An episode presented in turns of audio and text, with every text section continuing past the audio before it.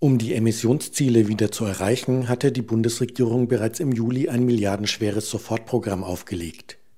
Doch der Expertenrat für Klimafragen, der die Einhaltung des Klimagesetzes überprüft, war zu dem Schluss gekommen, es reicht noch nicht. Die nun veranlasste Aufstockung entspricht einer Verdopplung des Sofortprogramms auf insgesamt 11,5 Milliarden Euro. Dazu kommen 6 Milliarden, die ohnehin im Haushalt vorgesehen waren. An Geld also mangelt es nicht und auch nicht an der Nachfrage für die Fördermittel. Die ist so groß, dass ohne die Aufstockung sogar ein Förderstopp gedroht hätte.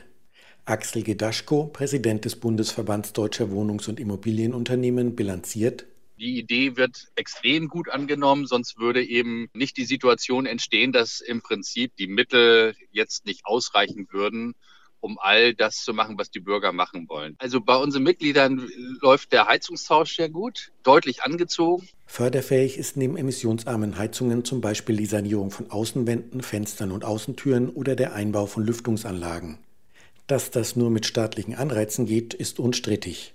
Ein neues Gutachten des Verbraucherzentrale Bundesverbands VZBV kommt zu dem Fazit, ohne Zuschüsse würde sich die energetische Sanierung von Ein- und Zweifamilienhäusern nicht lohnen, und das trotz absehbar steigender Energiepreise.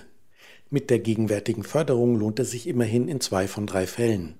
Für das letzte Drittel kommt VZBV-Energieexperte Thomas Engelke zu dem Schluss, dass wir einerseits äh, für die Gebäude, die mit der Standardförderung nicht auskommen, dass wir dafür eine höhere Förderung brauchen. Und zum anderen soll ja wesentlich mehr in der energetischen Sanierung getan werden. Die Rate ist nach wie vor mit 1 bis 1,5 Prozent viel zu niedrig. Heißt, eigentlich ist noch mehr Geld nötig. Und auch eine klügere Förderung, sagt Christian Noll.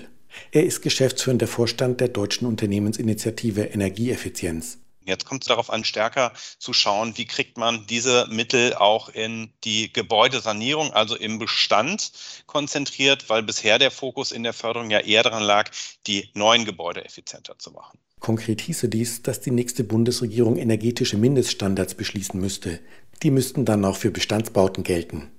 Andere Länder seien hier weiter so null die Niederlande, Frankreich, Großbritannien, die sagen, wir gehen jetzt fokussiert die schlechtesten Gebäude an. Das wären in Deutschland die Gebäude, die in der Nachkriegszeit, also in einem Zeitraum, wo es eigentlich noch keine Anforderungen beispielsweise an den äh, baulichen Wärmeschutz der Gebäudehülle ging. Äh, da fangen diese Länder jetzt an und sagen, es gibt hier einen Mindeststandard. Die schlechtesten Energieeffizienzklassen müssen mit einem gewissen Vorlauf äh, angefasst werden. Äh, da, die müssen um ein, zwei Energieeffizienzklassen besser werden. Die Diskussion um Emissionsstandards für den Gebäudebestand habe in den vergangenen Monaten auch in Deutschland deutlich an Fahrt aufgenommen, so Noll.